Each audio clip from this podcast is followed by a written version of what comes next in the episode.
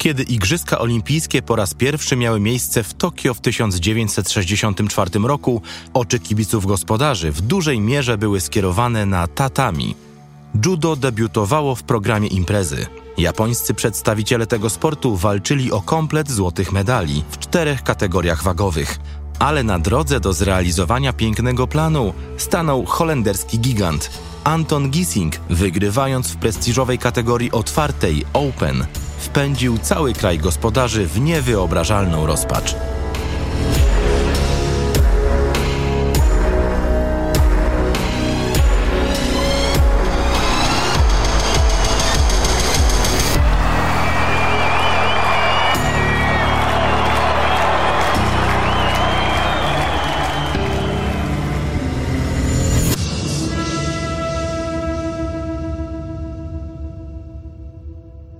Witajcie. Zapraszamy do wysłuchania wyjątkowych olimpijskich historii.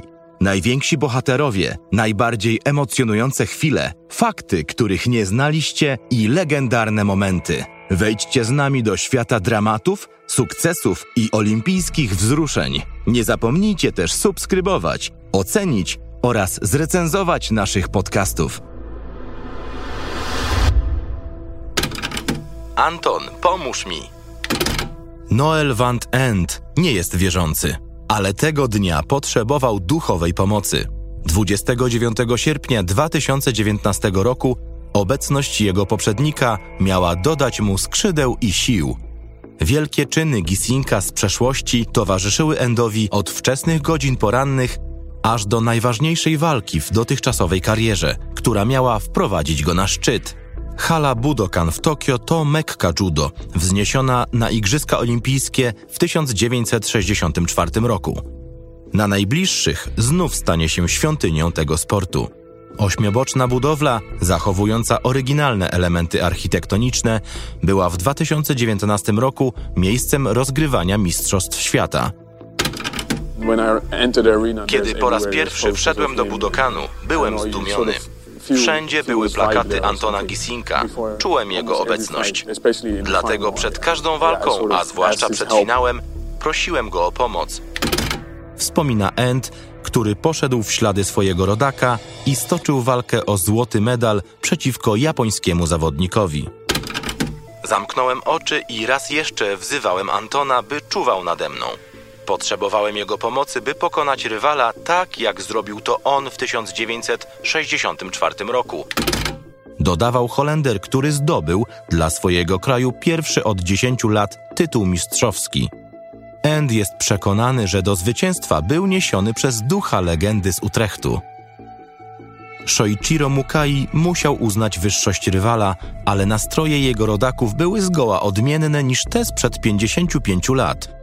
Japonia nie roniła łez. W światowej stolicy judo nie było już mowy o narodowym dramacie, lecz tylko o wielkim rozczarowaniu. Ale podczas igrzysk w 1964 roku jeden człowiek zdołał rzucić na kolana cały kraj. Tego jesiennego wieczoru Anton Gissing nie tylko wszedł do panteonu sław judo oraz olimpijskiej historii, ale na zawsze zmienił oblicze tego sportu. W Holandii stał się ikoną, a w Japonii, mimo upokorzenia, jakie im zafundował, zyskał status półboga. Dlatego jego śmierć w 2010 roku wywołała podobne emocje w obu krajach. Każdy, kto odwiedzi Utrecht, musi zobaczyć imponujący posąg jednej z najbardziej znanych postaci w mieście. Jest nawet ulica nazwana jego imieniem. To ta sama, na której w 1934 roku urodził się mistrz olimpijski z Tokio. Nastoletni Anton Gissing w wolnym czasie pracował jako kamieniarz, ale to sport wypełniał większą część jego wolnego czasu. Grał w piłkę nożną, pływał, uprawiał lepką atletykę. Był otwarty na każdy rodzaj aktywności fizycznej, aż do momentu objawienia. Pewnego dnia wziąłem udział w pokazie francuskiego judoki. Wiedziałem, że nie jest to dyscyplina sportu, którą chcę uprawiać. Miałem wtedy 14 lat.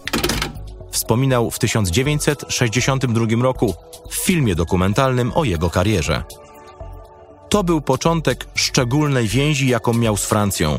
W Paryżu zaledwie 4 lata po pierwszych krokach na tatami zdobył swój pierwszy z 21 tytułów mistrza Europy.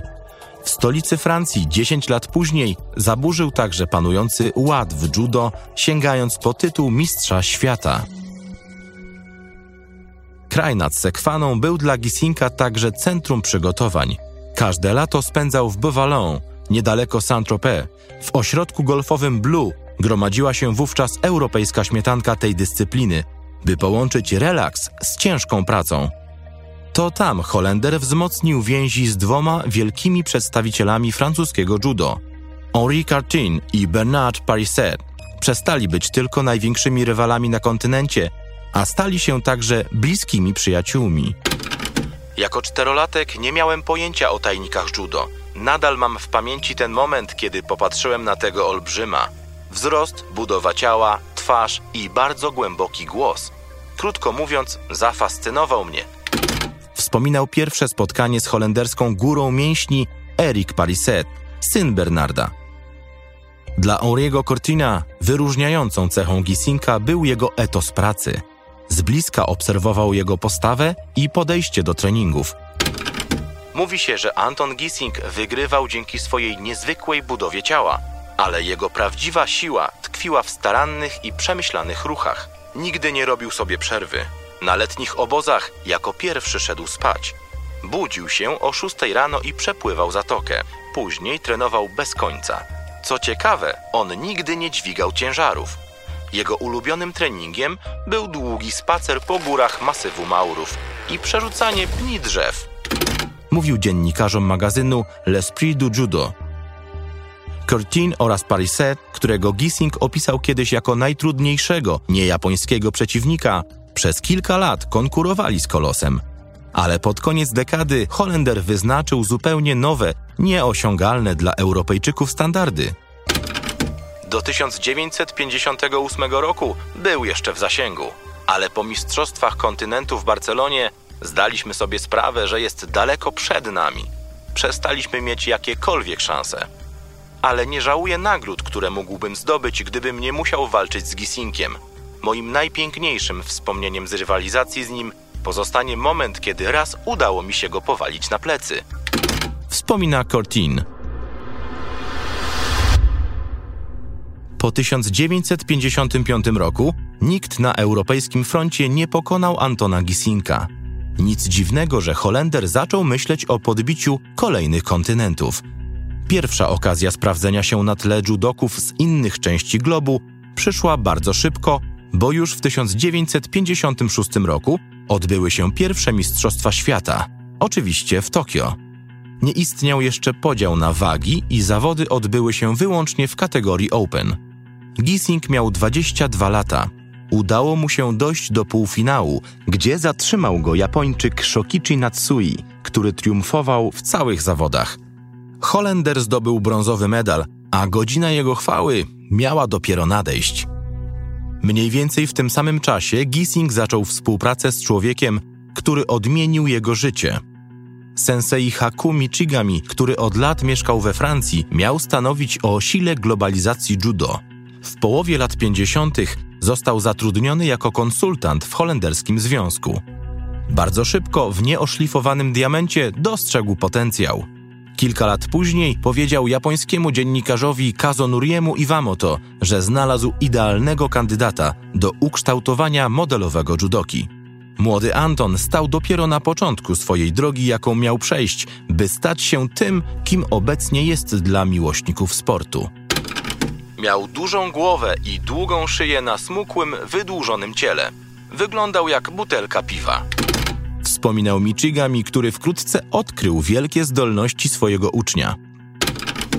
To, co mnie najbardziej uderzyło, to powaga i charakter. Holendrzy znani są z tego, że rzadko się uśmiechają, są bardzo pracowici i zdyscyplinowani. Ale Anton przewyższał swoich rodaków.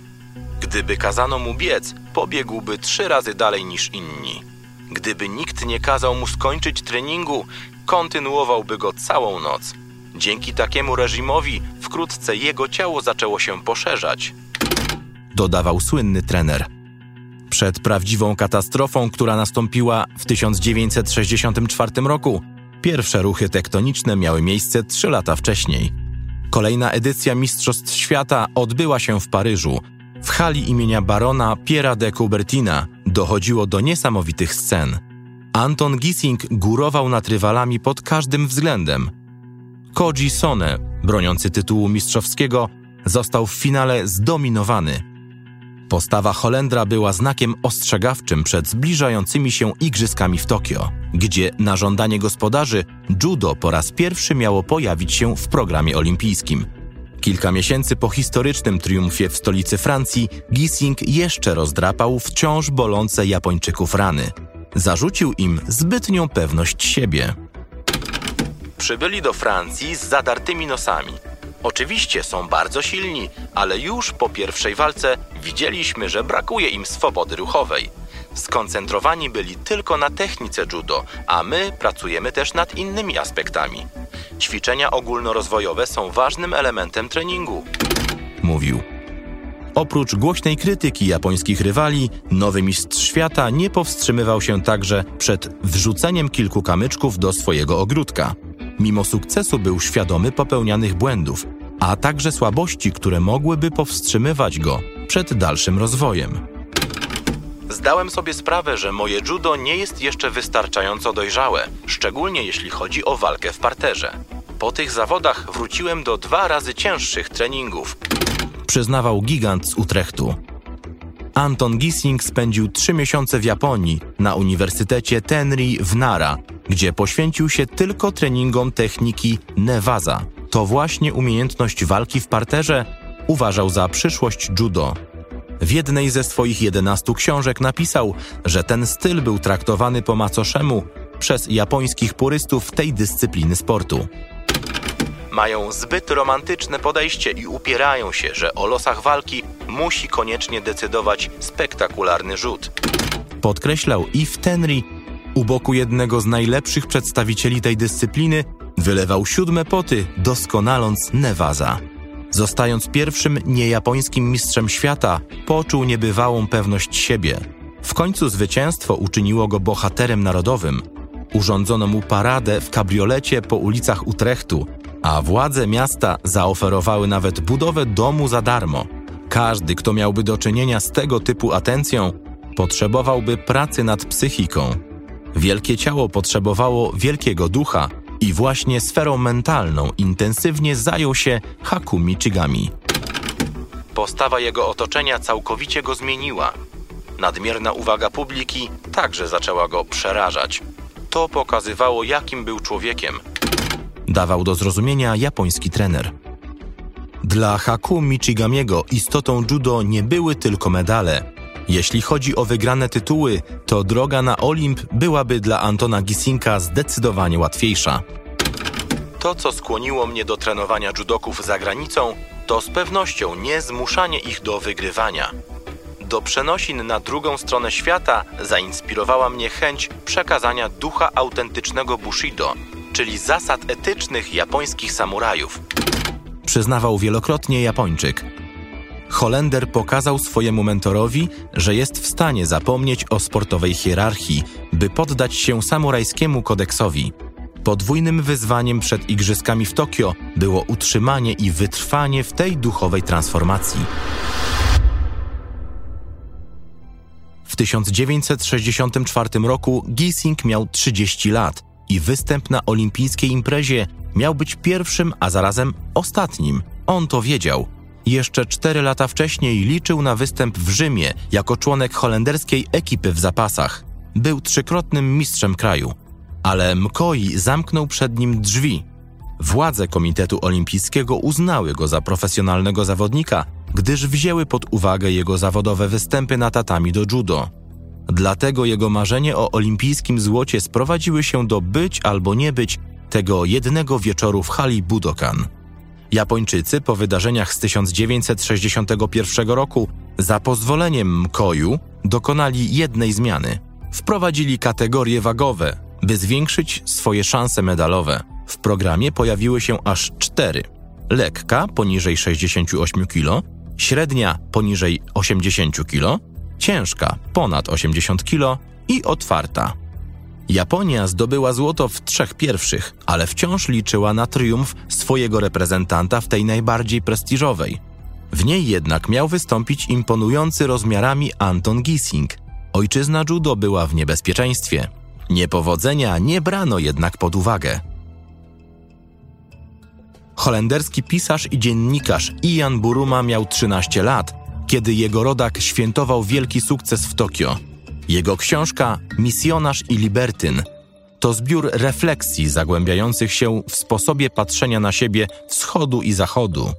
Opublikowana została w 2000 roku i zawiera cenny tekst. Napisany 9 lat wcześniej dla New York Times esej przedstawia i wyjaśnia, jak w latach 60. judo było postrzegane w kraju wschodzącego słońca. To nie był tylko sport. To był symbol życia, duchowości, dyscypliny oraz nieskończonej subtelności. Sposób bycia, który odróżniał prymitywny styl bycia Zachodu od duchowego Wschodu. Dlatego porażka w najważniejszej kategorii wagowej byłaby postrzegana jako atak na styl bycia Japończyków. Być może było to spowodowane strachem przed Antonem Gisinkiem, ale planowana wizyta cesarza Hirohito w Budokanie została przesunięta o jeden dzień. W czwartek 22 października 1964 roku 124 władca Japonii pojawił się w hali i na własne oczy obserwował triumf Isao Inokumy w wadze ciężkiej. Towarzysząca mu publiczność już po raz trzeci mogła cieszyć się ze złotego medalu. Ostatniego dnia rywalizacji miał pojawić się Holender. Walka Gisinka o złoty medal z Akio Kaminagą była w rzeczywistości ich drugą walką tego dnia. Obaj zawodnicy stanęli naprzeciwko siebie w eliminacjach. Holender, być może o wiele bardziej świadomy tłumów przebywających w hali, dominował podczas starcia i wygrał z japońskim idolem, na którego ramionach spoczywało oczekiwanie narodu. System kołowy zawodów pozwolił przegranemu stoczyć jeszcze jedną walkę, która wprowadziła go do repasaży. Kaminaga, który ukrywał kontuzję kolana, jakiej doznał na krótko przed zawodami, wciąż miał szansę na złoto. Kaminaga i Gissing bez trudu awansowali do finału. Ten pierwszy ustanowił nawet rekord najszybszego zwycięstwa w historii judo. Japończyk rozprawił się z Filipińczykiem Tomasem Chi Hongiem Ongiem w zaledwie 4 sekundy. Rekord, który przetrwał do 1991 roku. Gissing nie chciał pozostać dłużny i w półfinale potrzebował 12 sekund, by odesłać do domu Australijczyka Teda Boronowskisa. Mimo obiecującej postawy, Holender był zaniepokojony przed ostateczną batalią o złoto. Postanowił zadzwonić do trenera, który był w Japonii z kilkoma francuskimi studentami. Anton poinformował mnie, że czuł się nieswojo i chciał, żebym uczestniczył w jego ostatniej walce. Pospieszyłem więc do hali, gdzie miały miejsce zawody i w ten sposób z bliska mogłem obserwować pojedynek. Mówił Haku Michigami. W piątkowy wieczór Budokan był wypełniony po brzegi. Dla gospodarzy miało to być jedno z najważniejszych wydarzeń igrzysk. Ponad 15 tysięcy widzów wyczekiwało walki w skrajnych emocjach, w nadziei na zwycięstwo Kaminagi, które dopełniłoby dzieła japońskich judoków, ale także w obawie przed bolesnym doświadczeniem porażki. Każdy scenariusz był możliwy i wywołałby tsunami emocji. This is the match that all Japan has been waiting for, the final of the Musabetsu, the open division of judo. And in the ring we have uh, from Japan, Kaminaga, and big Anton Giesing from the Netherlands, the current world. Wkraczając w dziewiątą minutę pojedynku, trudno było wskazać zwycięzcę. Rywalizacja była zaciekła. Obaj popisywali się wspaniałymi umiejętnościami. W końcu Gising uniemożliwił Japończykowi zrobienie przerzutu Tai Otoshi. Powalił go na matę i założył dźwignię Honke Sagatame. Get him in the Kezagatami, and he has, he's got him in the Kezagatami holder. Now if he can hold this for 30 seconds, he's won. Giesing has got- Gising, żeby zostać mistrzem olimpijskim, potrzebował utrzymać ten uchwyt na rywalu przez 30 sekund. Holender, który obsesyjnie trenował walkę w parterze, mógł teraz udowodnić, że miesiące ciężkiej pracy nad Nevaza mogą się opłacić. Pół minuty wydawały się wiecznością. Bezradny i unieruchomiony Kaminaga desperacko próbował uwolnić się z kleszczy. ale przygnieciony dwumetrowym, cięższym o 20 kg kolosem z Utrechtu, z trudem mógł poruszać kończynami w poszukiwaniu ucieczki. Gissing nie odrywał oczu od zdobyczy. Patrzył na jego agonię. W tym morderczym uścisku Kaminaga był bezradny jak dziecko. Trying to break this hold. 20 seconds gone now. 10 seconds to go and Geesink has won. And Kaminaga can't break this. There's the red light. Three seconds. Geesink wins the Olympic Championship, right with World Championship. A gold medal for Geesink. Kaminaga once again the runner-up.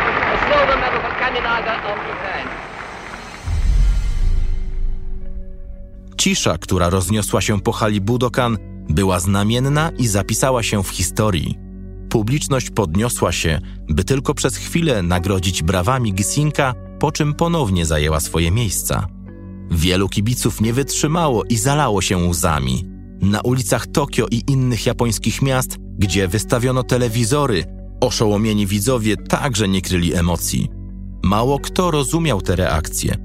To był przejaw ogólnonarodowego wstydu, który towarzyszył szokowi po porażce ich ulubieńca.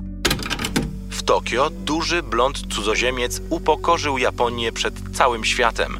To było tak, jakby bogini słońca została publicznie pozbawiona swoich atrybutów przez demony.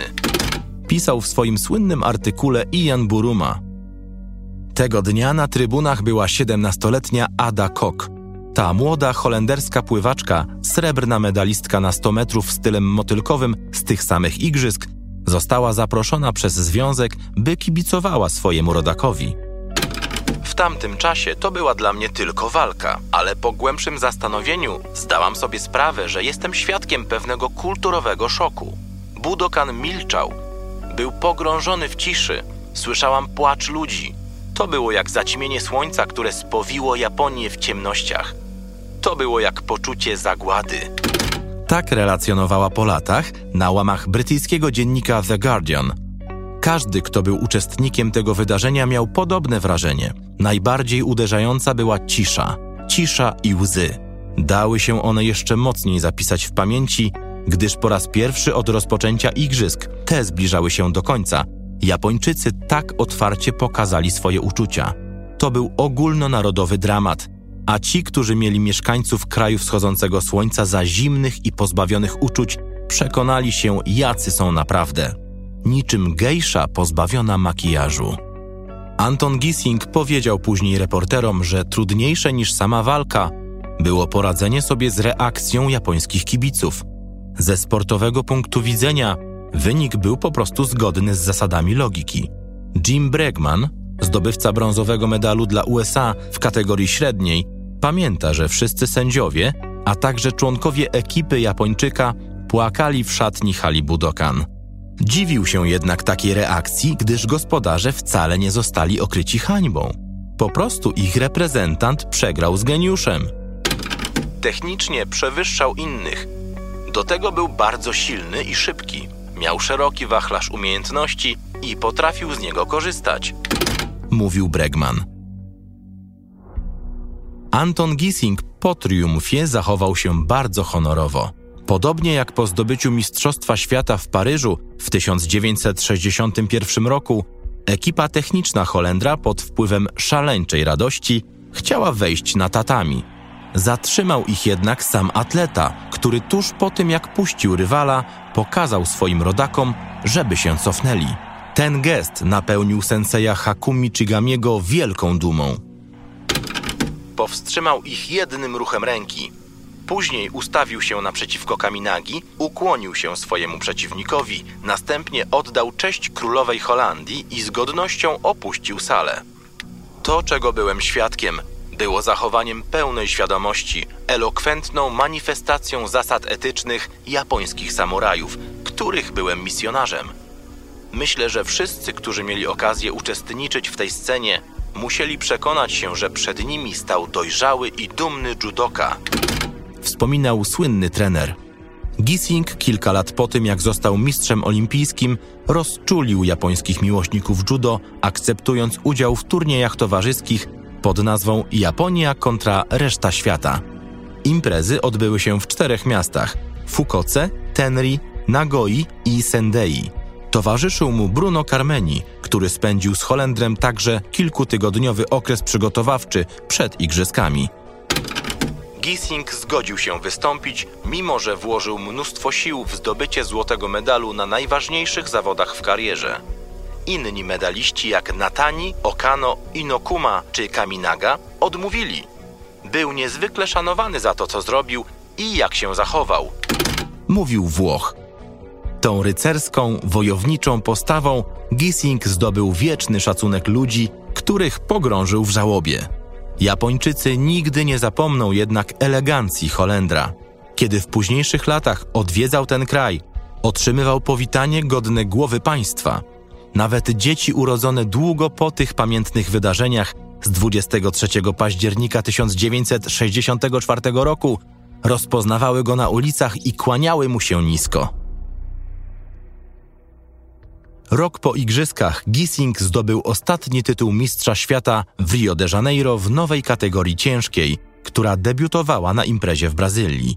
Ukłonił się po raz ostatni, mając status żywej legendy.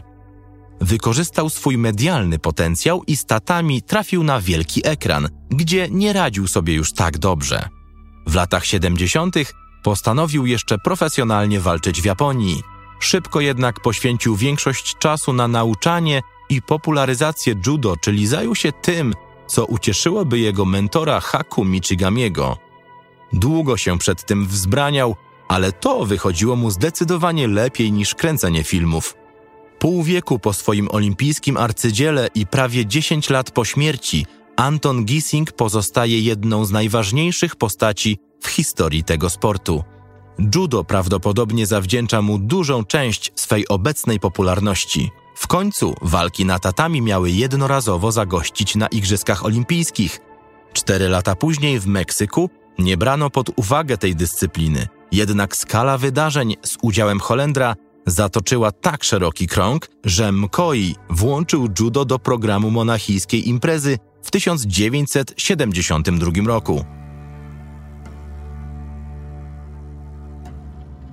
W 1997 roku Gissing stał się pierwszym niejapońskim judoką, któremu nadano dziesiąty stopień Dan. Holender przyznał wówczas, że jego olimpijski sukces ma nie tylko aspekt indywidualny. Myślę, że Japończycy zaakceptowali mój triumf w Tokio w momencie, kiedy sami zrozumieli, że gdyby zdobyli złote medale we wszystkich czterech kategoriach wagowych, judo nie pozostałoby sportem olimpijskim. Mówił gigant z Utrechtu. Wyniesienie judo na wymiar globalny jest prawdopodobnie największym dziełem Antona Gisinka.